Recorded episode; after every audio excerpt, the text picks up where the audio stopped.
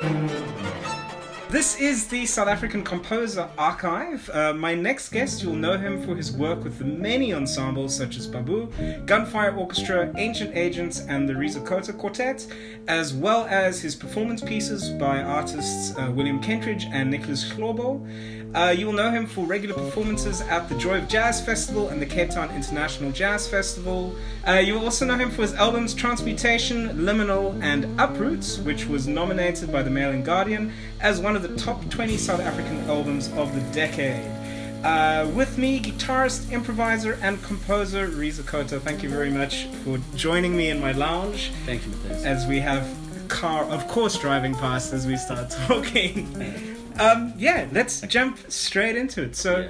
who or what inspired you to start a career in music or to go down the road of music? So I kind of um, it was my dad basically who got it going. I suppose there's various people who inspired me along the way uh, at very different stages of my development.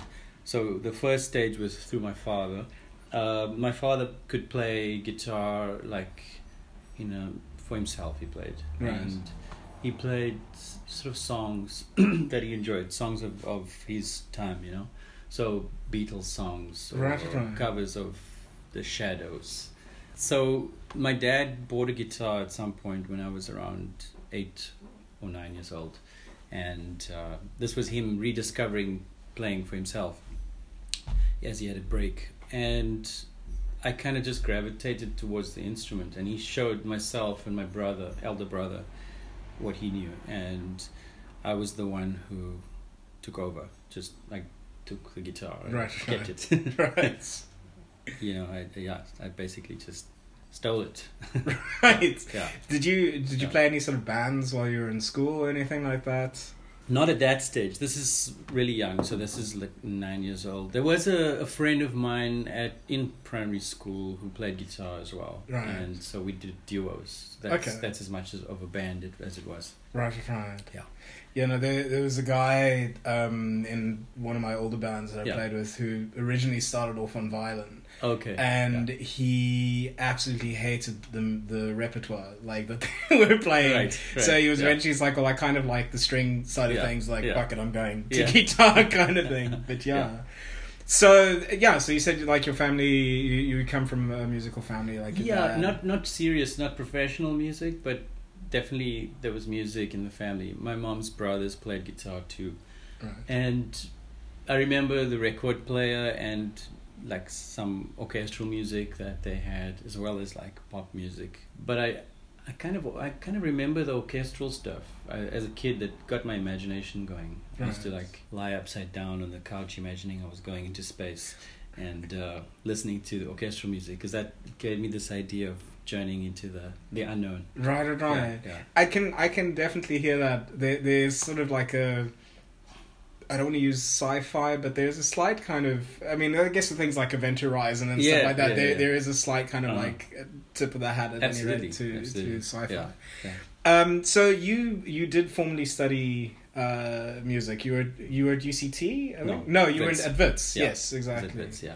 It was amazing. Uh, I've had a very good experience at Wits in general because my training prior to university was largely informal. I had teachers, I had a mentor actually, but it wasn't school based. At school, there wasn't really a strong music thing going on, so it was all my own thing. So when I got to varsity, doing music in a formal way was like a real privilege for me, and I I totally like ate it up in a sense. Like uh, it was fantastic for me. Whereas I found some of my peers who had studied formally, they were bored already. By the time they got to first year, it was like, oh, harmony, uh, counterpoint. Right, for right. me, it was like, wow, harmony and counterpoint. This is incredible. I love this stuff. Everything was like new for me, doing it in that way. Yeah. So it was a very productive time, and I, I was just I was like a begin. It was beginner's mind for me. I was just lapping it all up. So I would spend a lot of time in the libraries, just checking stuff out. You know, that was over and above what was required for the the course. Mm. So Wits and and the music department at that time, I started in '96. Right. It was a pretty good school still. It was the the last of the the kind of previous approach that they had, and then now it's changed to this interdisciplinary kind of Okay. school. But at that point, it was still more of a classical institution, and they had a very strong piano department. Right. It was like known throughout the country. So the piano department, and there was a very good early music specialist and some good composition teachers. They kind of formed the the basis of what was going on there. Right. Um, and also one of my colleagues was Jonathan Crossley, uh, was there, and he was fantastic. He was probably the best classical guitarist in the country at the time. Yes. Yeah, so we worked a lot together, and he influenced me. And in fact, I chose him to be my teacher, even though he was a year, only a year ahead of me, because I didn't want to go to this sort of older generation. Uh, There was someone teaching from a much older generation who I found was too conservative and wasn't a performer. He was just the guy sitting, smoking a pipe and teaching. And, and all due respect to him, he, he's a great, great um pedagogue. Right. But I wanted to be with someone who was playing and who really excited me because when I heard Jonathan play, it was just mind blowing. Right. He was really like a captivating performer. Was this um, specifically electric, or did you sort of go in doing classical? no, no, this is all guitar classical guitar. classical This is all right, classical guitar. Right. I did the whole classical thing very seriously. Um, did a master's in, in classical solo performance. You then later on you you came down to UCT or No, no, no. I No, never Why studied am at I? Why do Yeah. I? Did you work at UCT? Mm. Why do I? Why do I think there's a I think I connection was- there? I was when I moved here in 2006. I was I basically connected very strongly with a lot of musicians who come from there. Kesivan Naidoo being one, and then Shane Cooper, and then subsequently the whole generation of musicians that that came from there. Bokani, Kyle, you know, Mandla. I, I, think Mandla studied this. I don't Yeah, know. Actually, yeah. it was there. So Mandla, uh, Claude Cozens, Benjamin Jafta, basically everyone who's come out of there that's playing professionally on the scene, I've had Right. kind of contact with and Right. played with. And you know, I've I've I've, uh, I've examined there. That's about as much as I've done. Right. I've done concerts there and I've Right, examined there. Right, so. So you said you primarily did uh, classical guitar. Yeah. Did you uh, study composition in any way formally?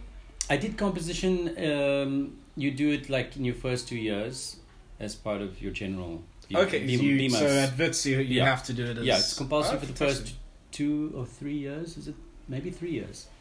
And then, I, but I, I majored in performance. Uh, I did a performance major. So, but the composition thing for me was uh, something that uh, those three years were like a condensed form of learning. But then I unpacked stuff after after the fact, Right, as we do, and you continue learning. It's not really like something that you only do when you're studying. Who who was teaching composition at the time? There was a woman called Sally Dowes Decker.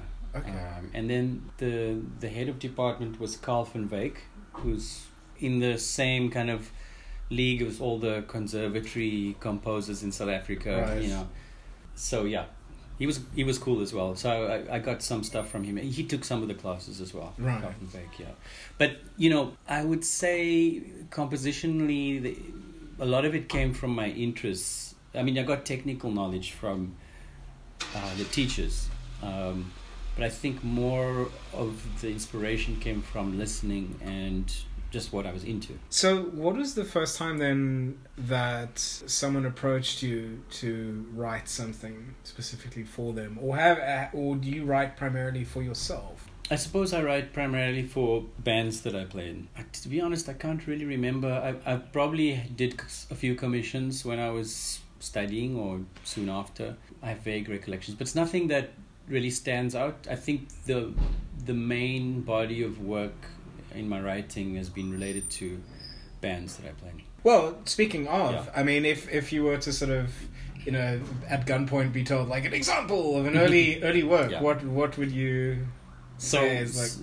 we have this uh, album by Babu, uh, which is a collaboration between myself, Kesivan Naidoo, Shane Cooper, and Ronan Skillen. And uh, the track that I think might be worth listening to is Close Encounters. Right, another sort of slightly uh, science fiction. Yeah, exactly. There's a little, Yes. little nod to that Right. genre. Yeah. Right, right, right. Yeah. Well, Babu is really a very energetic collaboration. Uh, Kesivan and Naidoo and myself put the band together. Right.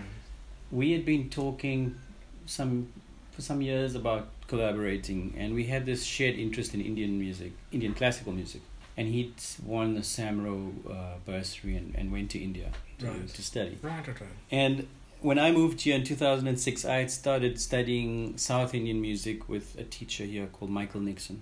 And we got we got a call, both of us, to do a performance for India High Commission for their Independence Day festivities or commemoration. And so Kes and I got together and decided to create this band, and we picked. He largely picked this, the the musicians because he knew the musicians in town. Right. I was new, so that that's how Babu came about. So there was this real interest in Indian classical music, but more in the sense of how it could meld with the other musical interests that we had. We weren't really in a position to be pure classical Indian musicians. Right. We, except for Ronan, who played tabla, none of us really played a, traditional Indian music in, instrument. So, with our kind of jazz improvisation, Western classical background, we put something together. And I, the first piece we worked on was a piece by Kesivan, which is on the album. It's actually an incredible tune. It's called Eclipse. I think it's possibly the best track on the album, actually, but it's it's Kes's tune. right. Um, then I, I wrote a whole bunch of other tunes, most of which are on the album, and a lot of what we the way we were writing was coming out of exploring the rhythmic system of Indian music, the tala system, Yeah. and the the rag system. So, Close Encounters is based on rag puriya, which is a it's a, a rag based on a scale that you don't find in you don't find in Western music. It's very interesting. So if you listen to it, you'll hear when you construct chords out of it, which is also not a traditional thing to do. It's more of a jazz approach. You get these very interesting qualities that you don't find in traditional harmony. So that's kind of what was leading that. And I was also listening to different renditions of that rag to get melodic ideas.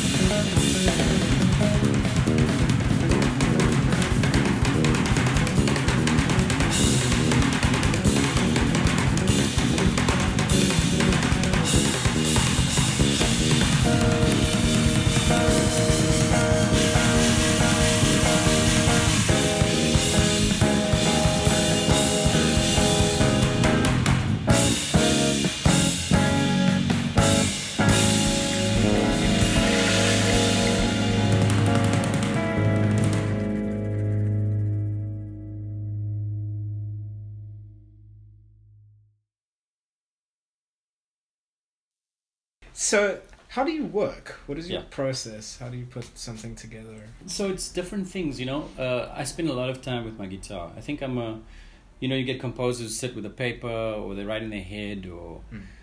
I'm one of the composers who works with an instrument. Like I suppose a lot of composers work with a piano. So the the guitar is what the piano is to to most composers. Right.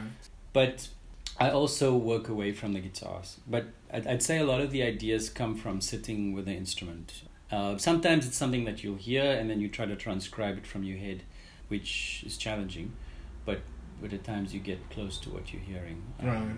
But you know, I I spend hours and hours sitting and and unpacking concepts on the instrument, harmonic concepts or melodic ideas or rhythmic ideas, and then something will come out of that, and then say, okay, this sounds like it could turn into a composition. And then you, you know you we're always influenced by things we're listening to. So whatever you're into, and I've been into lots of music over the years, so that might either consciously or even unconsciously be pushing the music in a in a direction. So, well, I was listening to it yesterday uh, to Liminal. Yeah. I was wondering, like, how much of it is uh, notated, how much of it is improvised, how much Yeah. how much is sort of very pre-planned improvised, if that makes Yeah. sense. Yeah. I could show you the scores. Okay, so but so Yeah. do you go do you go quite detailed in in your yeah so? I, uh, yeah, I mean if you know jazz in the way people write sort of let's say contemporary jazz and it, it even even standard jazz i suppose it comes from that tradition where you write the blueprint of the song um, i suppose I, I would write a bit more than that because my song forms don't follow the traditional jazz song forms Yeah. we don't cycle the same form necessarily. The form might have special sections for solos. So the melodic, uh, rhythmic, harmonic structures are there, and then there are specific sections for soloing. But then the the way we play as a band is very free, and because we we we're not afraid to take a detour, Yes. A- This, as you will hear when you you hear the band live. this is very true. Yeah. I mean, like the Yeah. times that I've seen Yeah. you, there have definitely been kind of things of like, this is very different from the last time that. I recognized the exactly song. Kind of, exactly yeah. and that's what i really love about this band and and the music is there's just no there isn't that anxiety that i sometimes feel in in bands where if people digress then they like get scared about like oh, how are we going to get back to, Yes. you know so we enjoy losing the plot and, and Right. getting lost and uh, so there's a fair amount of other improvisation besides soloing which usually happens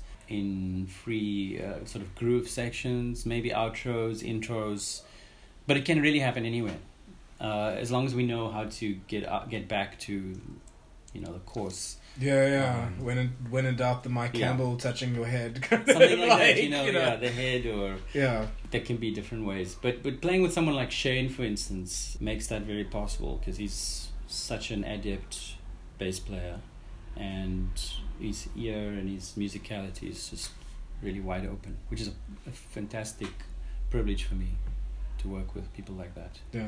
yeah It, I mean, it, it is that kind of. Uh, there's a what's his name, Tufan, the violinist, who Yeah. was telling me once. He's like, you know, the orchestra is always as strong as its weakest member. So Right. if, you, if you have like Yeah. good players with Yes. you, oh yeah you can really kind of. Oh, it, absolutely, like- absolutely. So you mentioned sort of like listening to a lot of of uh, or being inspired by various uh, Yeah. musicians. Sure. Who would you consider to be sort of your biggest influences? So you know, when I was younger, I had a mentor called Faisal Burrani, and he introduced me to a lot of what continued to be influential throughout my life. So he introduced me to a lot of classical stuff, including composer Villa Lobos, who's uh, because of the guitar, he wrote some of these sort of, shall we say, iconic works or the important works for the guitar. He's he's Yeah. he's a composer that wrote uh, important works. So Villa-Lobos, Bach, and a, and a Paraguayan composer called Augustin Barrios Mangore. Okay. Incredible composer. Like, in fact, John Williams, the, the guitarist John Williams, Yeah. rate, rates him as the greatest guitarist composer who ever lived. Uh, that is a guitarist who, who composed and played. Um, playing Barrios's music kind of opened up what was possible on the instrument for me. So those are early influences, but then Faisal, my mentor, also introduced me to the whole world of jazz. as I got into much later. But he kind of opened the door. So I discovered Miles, I discovered uh, Coltrane, and a guitar player called John McLaughlin, who who continued to be a, a great inspiration. I just went nuts and just Is- listened to that music. Is he on? Is it Friday night in San Francisco? That's right. Yes, that's right. yeah. That's right. That's one of his directions. But you know, so McLaughlin is is known for super group fusion group called Mahavishnu Orchestra, and that that was like the early stuff that I was really into. That was like because I was into rock Right, when I was young, right. right? So then Mahavishnu Orchestra was like this rock, but with very sophisticated harmony and rhythms, and it's like wide open again, Right. you know. And also, besides that, they had this this kind of spiritual searching in the music, which also like really took me took my interest. Right, okay. Um, so John McLaughlin, I would say, is a very important influence. But I listen widely, so I listen to all the the great jazz players, especially the modern players, John Scofield, Bill Frisell, uh, Pat Metheny, you know, and and many others. Yeah, no, I I need to. I must check out that that orchestra. Yeah. Like the the Friday night in San Francisco. That's That- like my knowledge of guitar albums. It's, it's like it's that and Yeah. G three Yeah, yeah, yeah. basically. Like Yeah, I mean, I think that album was amazing for its time, but if you listen to it now, it sounds a bit like gymnastics. Okay. Yeah. musical fair athletics. Yeah, Yes. And it's amazing, but it, I, I feel that album is more dated than, than like the Mahavishnu Orchestra. right, right, right. Another side of John McLaughlin was Shakti. Shakti was a collaboration with, where he kind of started studying Indian music, and uh, he, he studied the veena, uh, the old string instrument, and he collaborated with Zakir Hussain, the tabla player, and Vikku Vinayakram, who plays the, the clay part, the ghatam Right. and they formed Shakti. And actually, Shakti was a huge ins- inspiration for Babu. So a lot of what we were drawing on was the energy of Shakti, because Shakti was just like pure energy, it's like mad, Right. unbridled, uncontainable energy. If you listen to that, and it was the first uh, example for me of of, of world. I say that inverted commas world music fusion that was really successful because it wasn't contrived in any way. Like McLaughlin studied the the nuts and bolts of that music, and he was he was in love with the music, and that's where that came out of. It didn't come out of this kind of. I wonder if we put this style and that style together, I think it would sell, and I think it would be really popular in the festivals. Uh, They weren't Right, right, they weren't right. thinking about that at all. He was searching. He was like, he quit the psychedelic drugs and he he got a guru Sri Sri Chinmoy and he was find, trying to find the answers to questions he had about life and existence and and music was part of that and, and that's what Shakti was about. It was real. And I think that experience of the the the realness of that was has really stuck with me. So definitely, uh, basically, John McLaughlin was a was a huge influence. I should say also that um, I was also listening to a lot of classical music. Besides the guitar-based classical music, I was a huge fan of Stravinsky. I kind of got that also through rock because some rock guitar players spoke about Stravinsky, and I discovered Stravinsky. Right, right. Got my first record uh, of The Rite of Spring and The Firebird when I was in high school, and that just rearranged my senses. It just blew me away completely. right. I was never the same after that. After listening to The Rite of Spring, that was it. It's just you can't I- you can't be the same after that. I I used to bore friends of mine, non-classical friends, listening to it, and but like specifically kind of going like, "This is the birth of metal, guys!" Like, dun, dun, Yeah. dun, dun, dun, dun, There like it's completely Exactly. bar chord kind of, you know. Yeah, yeah. Um, yeah, Totally. no, it it is like I mean, you do. I think it's on the transmutation album. Yeah. Like you do an arrangement of a Bartok, Yeah, like a fragment of like the that. intro. Yeah. Yeah. exactly. So Bartok, Lutoslawski, of course, Ravel, Debussy, Prokofiev, uh, Rachmaninoff, uh, and then older composers as well, the Romantic era. But I, I tended to gravitate to 20th century because the harmony for me was more up to date Yeah. with what I was listening to. I mean, I I think like sort of part of why I ask of like you know how notated, how um, improvised it is.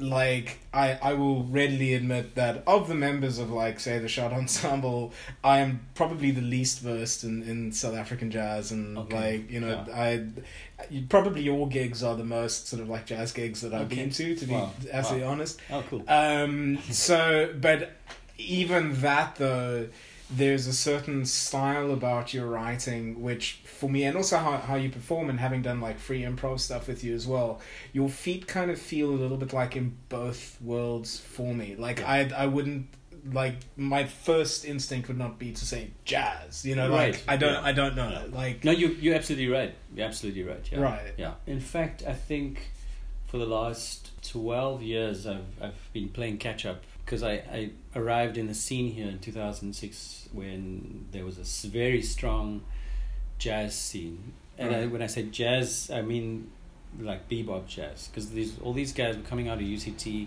out of the this Berklee influenced bebop schooling. And a lot of the gigs that were happening at places like the Green Dolphin, the Armchair Theatre, maybe, uh, and various small gigs around the city were standards based.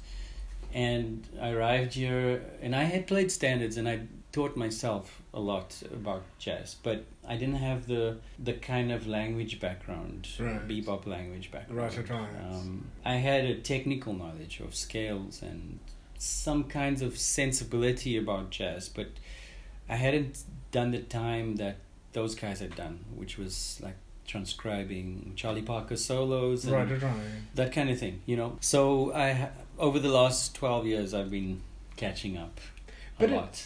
But Yeah. it's good though. I think it sets you apart. A, a I suppose yeah, that's what that's what people like, say. That's yeah. what people say, you know. And I, some people would say no, you know, they wouldn't notice maybe. Uh, right, right, right. But I think like players who really know uh, the bebop language would hear that I'm not playing it in the way that someone who's really schooled in it plays it. right. Um, I've I've been trying for ages to. There's a, a friend of mine who is.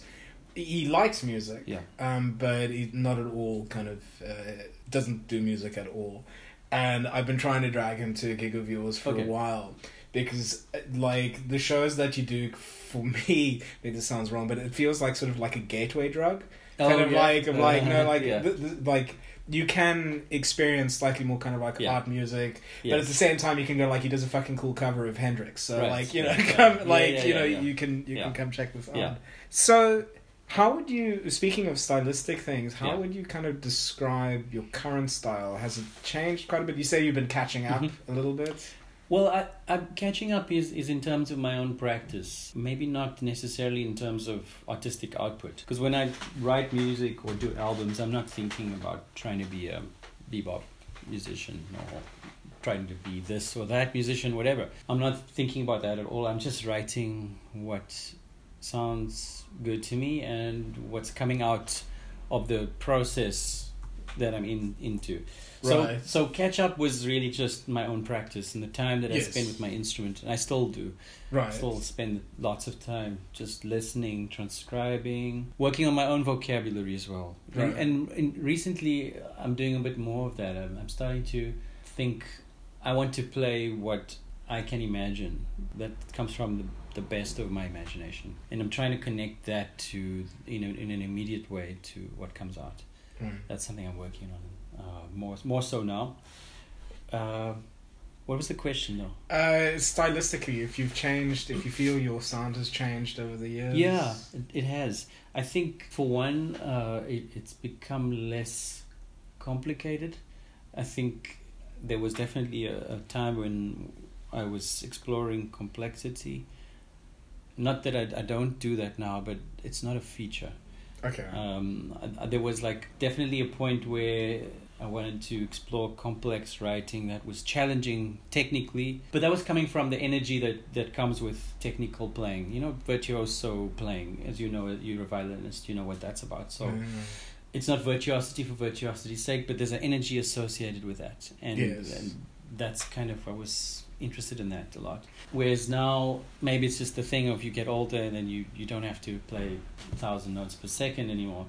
Um, you can say a lot with with less material. So I think there's a bit more economy of of material, uh, more sense of interest in space. But also over the years, I've become very interested in rhythm um, and also in and time feel and something um, it's a focus for me at the moment is I think partly because it's something I've had to work on to get better at and now it's like it's just such a feature for me of what is the difference between something that's good and bad in music is when when something has a good time feel it usually is is potent. So yeah time rhythm and the body and how that all relates is, is something that's interesting and maybe it comes out in, in some of the music So speaking of like more kind of recent things, Yeah. you've recently just released an album, Yeah. Liminal. yes Um, this was uh, was recorded at, with Fuzzy again, Sound of Motion. yes Yeah. simon ratcliffe yeah Yeah. um, Sound and Motion Studios. The album's kind of a long way coming because we did the first album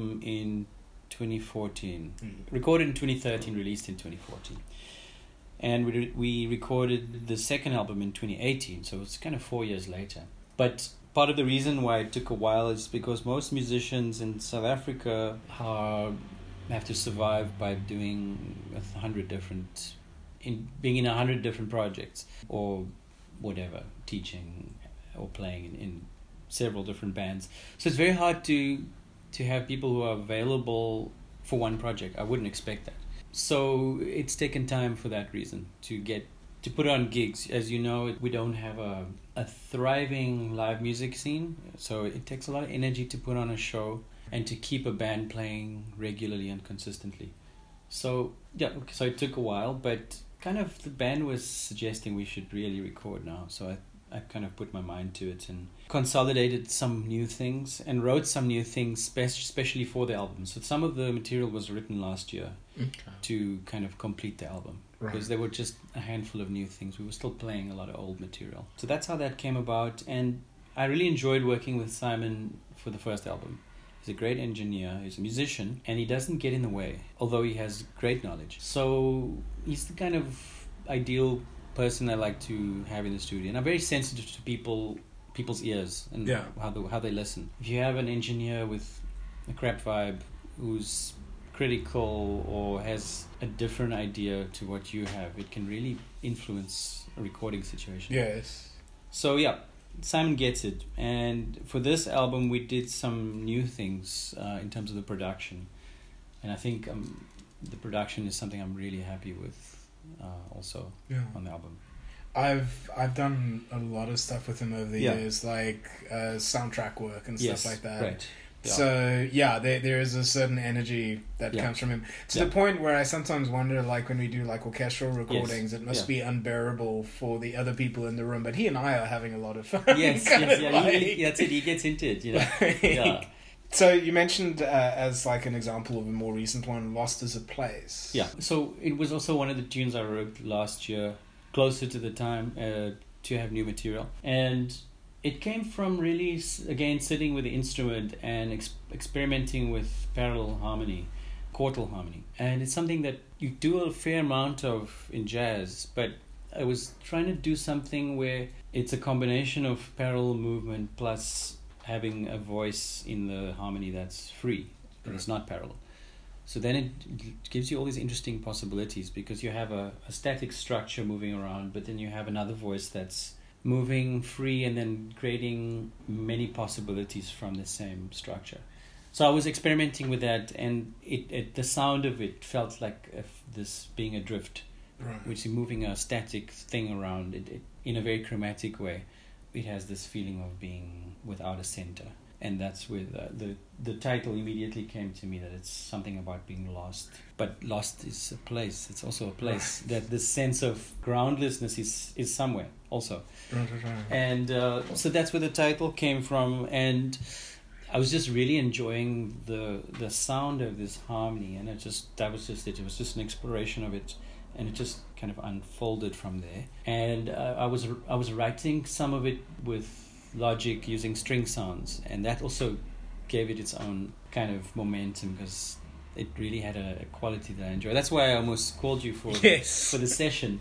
I eventually decided to do it without strings because I thought it, it, it, while it was interesting to hear on Logic, it, it would be maybe less interesting for string players to play because it's parallel harmony maybe or Ah, but I mean, yeah. I, I think like everyone in the Yeah. group, you, the, you say it, we're there. Yeah, like I know yeah, this. yeah, yeah, yeah, yeah. Like, yeah, I'd still be keen to do it. Maybe. I'd, I'd revisit the, the, the arrangement and see what else is possible with it. Because it really sounds great with strings. Uh, it sounds better for me with strings, actually. Right. Um, but it became this other thing with the band. Because the Right. band, I always let my music become whatever it's supposed to become with everyone's input. Yeah. So it became this psychedelic kind of almost seventies tinged sounding thing, you know. So that's that's what that is. should about, should yeah. do a, a, a live version of it with with the live The strings? strings. Oh yeah, totally, totally keen on that.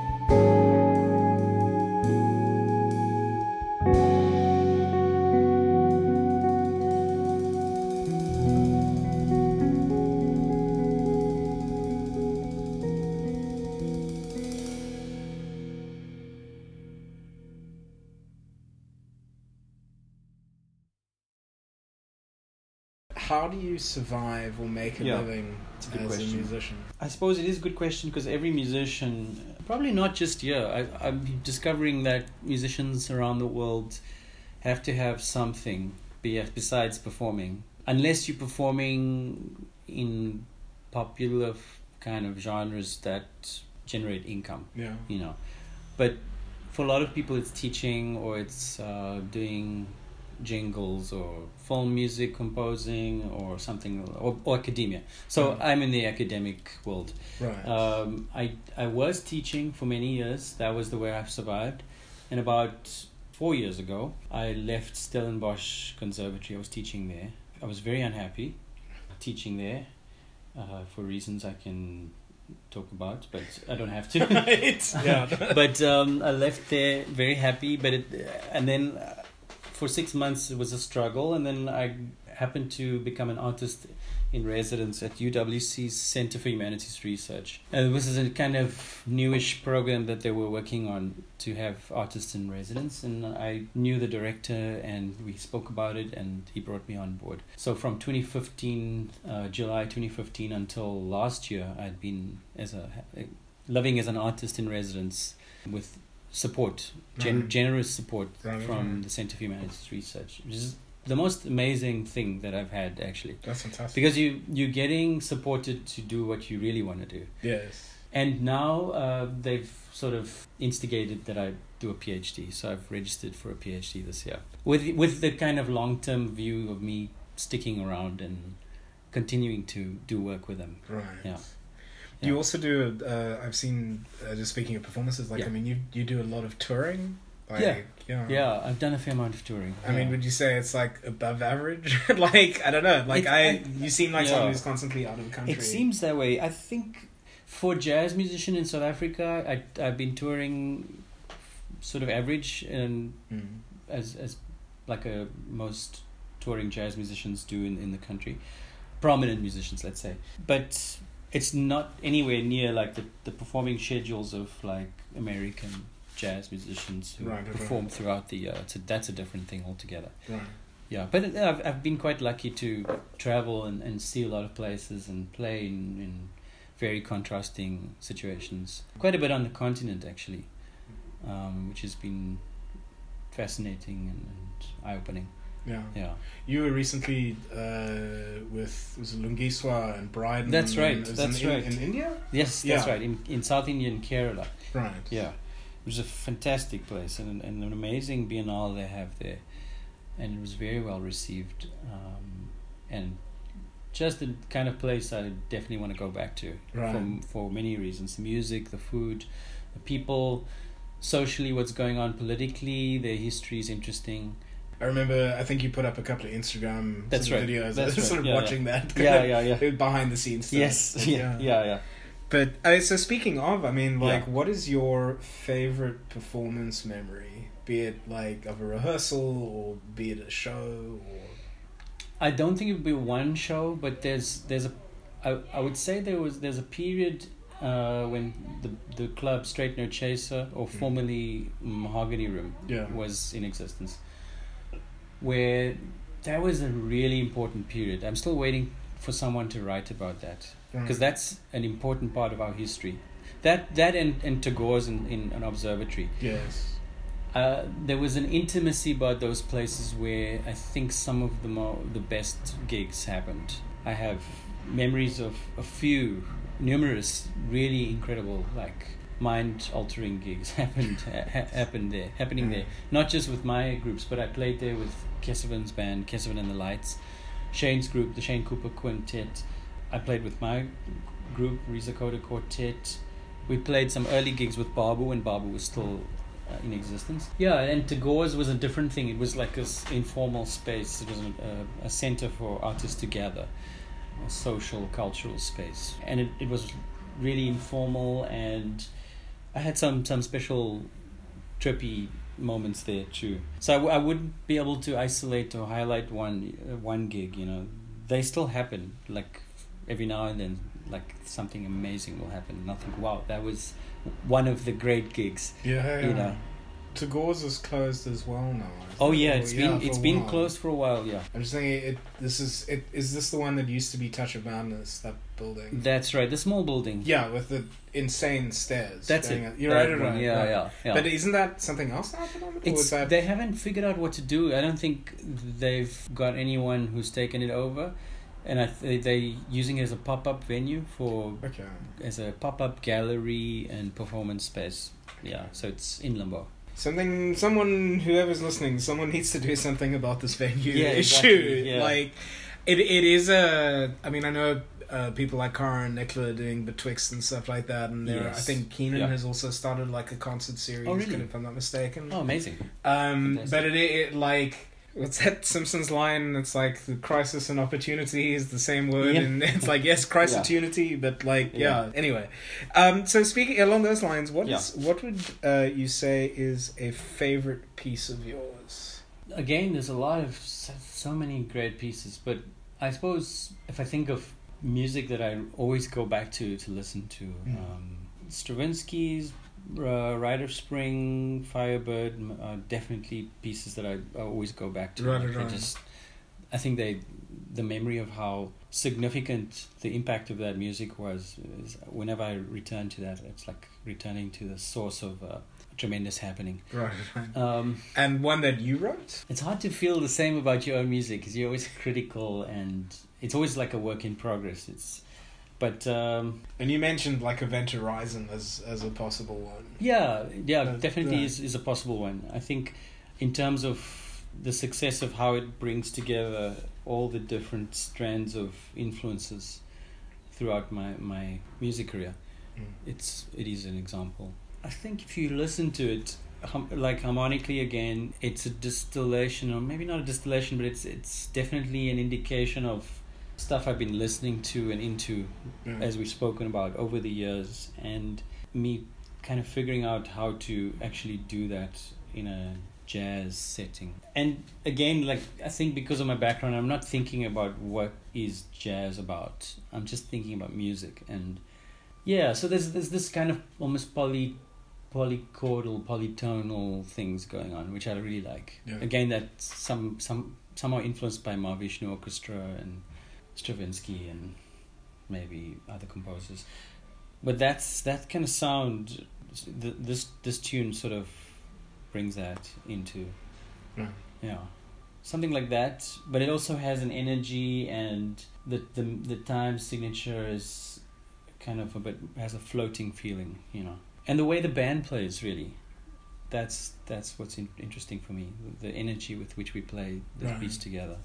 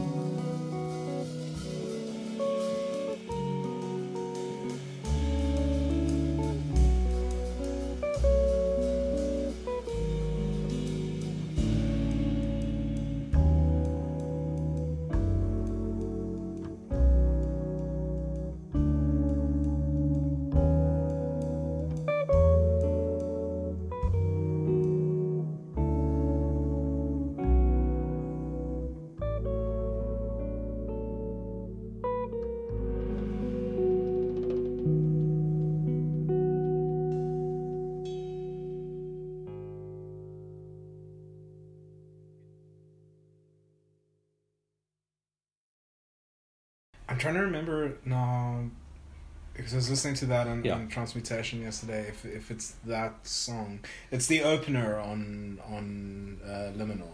That's right. Yeah. It's the first track. Like- That's right. I'm trying to remember now. One of the the first tracks I think it is Yeah. it has this crazy coda, where like it it It's with suddenly like, synths. some it like just feel wise Yeah. it becomes very. It might be that one. Yeah. Yeah. There's synths on that tune on, on Lost is a Place, and uh, I think on Yeka did. Um, so I think it's. I It- think I it's. think the, it- it it's is- Event Horizon. yeah. And where it, yeah. there's sort of like flutes and stuff sort of start coming in uh, unless I'm Flutes are on Lost is a Place. Okay. Yeah. I'm- I'm Yeah. There's also very cool like, synthy stuff in that. At Right, end. right, so that's that's Shane, because Shane has another life as an electronic producer called and he's as Card on Spokes. You're right. and he did such an amazing job of using that side of his music interests in his last album mabuta welcome to this world Right. so we got talking about trying to bring some of that into my album and he was completely open to Right, right. experimenting so so after we tracked the music with fuzzy we took the, the tracks to his studio um, in his house and we sat we spent a weekend just like experimenting and Right. coming up with stuff together Mhm. um, and he's got these these crazy amazing analog synths so for me that's that was really great because aesthetically I'm, I'm totally into that that especially the analog stuff and Right. and I think like uh, if there's anyone I trust in terms of taste, Shane is one of those people because he's totally against the cheese factor. So, right. Right. so there's no risk of going there. So so yeah Right. yeah. So, what is the best advice you've ever received from a teacher or a mentor? At different points there have been different advice, but you know like when I was studying classical guitar, there was some of the advice re- was related to time and, and temporality. So one of the earliest pieces of potent, simple but potent wisdom that I got was to listen backwards when you play, and uh, such a simple concept completely revolutionized how I could how I played, because on an instrument like the guitar or the piano, you play a note and then it fades. You have the you don't have the continuity uh, like on your instrument or Right. the voice. So the the mistake that guitar players more so and piano players make is you think about the moment you attack the note. You don't think about the decay. You don't. So the whole concept of listening backwards was to listen to the note after you've played it, and then use that to connect it to the next note. okay. So that was a very potent lesson for me because I I learned how to phrase from that Right. and how to create interest in phrasing, not not just about the technical side, but how to use that as a way to to draw the listener in by creating this very legato kind of seamless way of playing. So that was something that stuck with me, and then maybe similar, but in another way. Um, in jazz is the opposite thing is you got to think ahead because if you have these chords coming at you at sometimes very quick succession you have to be thinking two or three chords ahead if you want to improvise over it otherwise by the time it's there and if you think about it it's too late already Right. Right. Right. Right. so very interesting contradictory seemingly contradictory concepts are about temporality but both very profound Right. In terms of what they can allow you to achieve Right. Yeah. If you add "stay in the moment" there, then you can sort of be all Yeah, over the yeah, place. Exactly. Yeah, no. yeah, exactly. Well, that's the other side. Yeah, exactly. Being in the moment. So yeah, my head's all over the place. Clearly. Uh, so along those lines, yeah. what would you suggest to an aspiring composer or to the new music scene as a whole? Th- music yeah, I think we need to always dig deep, and uh, I found that something that I, has been beneficial for me, and I would encourage young composers to do that, and and definitely not settle for what you know because you never you just it's impossible. If you think that you know enough you miss the point completely. Yeah. totally miss the point. Because if you take this continent on its own just this continent there's so much we don't know about so that's another direction that i'm currently pursuing as part of my phd and just in general is is investigating music from the continent. Specifically, I've looked at music from Ethiopia, some Nigerian or West African music, Moroccan Gnawa music. I've also been transcribing some Maskanda. So that's something that I've been doing. Whatever it is, I, I think that as a composer or musician, you really have to always be digging and searching and opening your ears and your mind because going back to a composer I mentioned earlier, Barrios Mangore, he said that to be a composer or a musician, you have to bathe yourself in the fountain of cultures. And, and I really believe that. I took that on. So that would be my advice is uh, don't go for what music, uh, the music industry says music is about. Because you, you'll just be redundant. Yeah there's so much more than what what you're told a genre is about or music is about. Right. You know, yeah. So those are the questions that I ask everybody. Cool. Great. Yeah. So what I like doing at the end is, uh, if people are listening to this, if Yeah. they have a question that Yeah. they want to submit, so Yeah. if anyone's out there, you can reach me on Twitter at Bat Composer, or I'm on Facebook and Instagram. If you have a question that you'd like to ask any composer, this is a very simple, straightforward one. Run the jewels or Rage Against the Machine. Run. Oh, okay. Uh, Rage Against the Machine. That was easy. Yeah, yeah. like, Yeah. if people wanted to get hold of you or to follow your upcoming gigs, how best could they follow you? Um, my website, it, which is www.rezakhota.com. I usually have everything on there. Do you have any upcoming things that you'd like to punt? You've got the album. I've got the. I'm playing at the jazz festival. Yes, I Yeah. saw. Yeah. That's on the 30th of March. okay. Uh, it'll probably be in the Moses Molelekwa stage.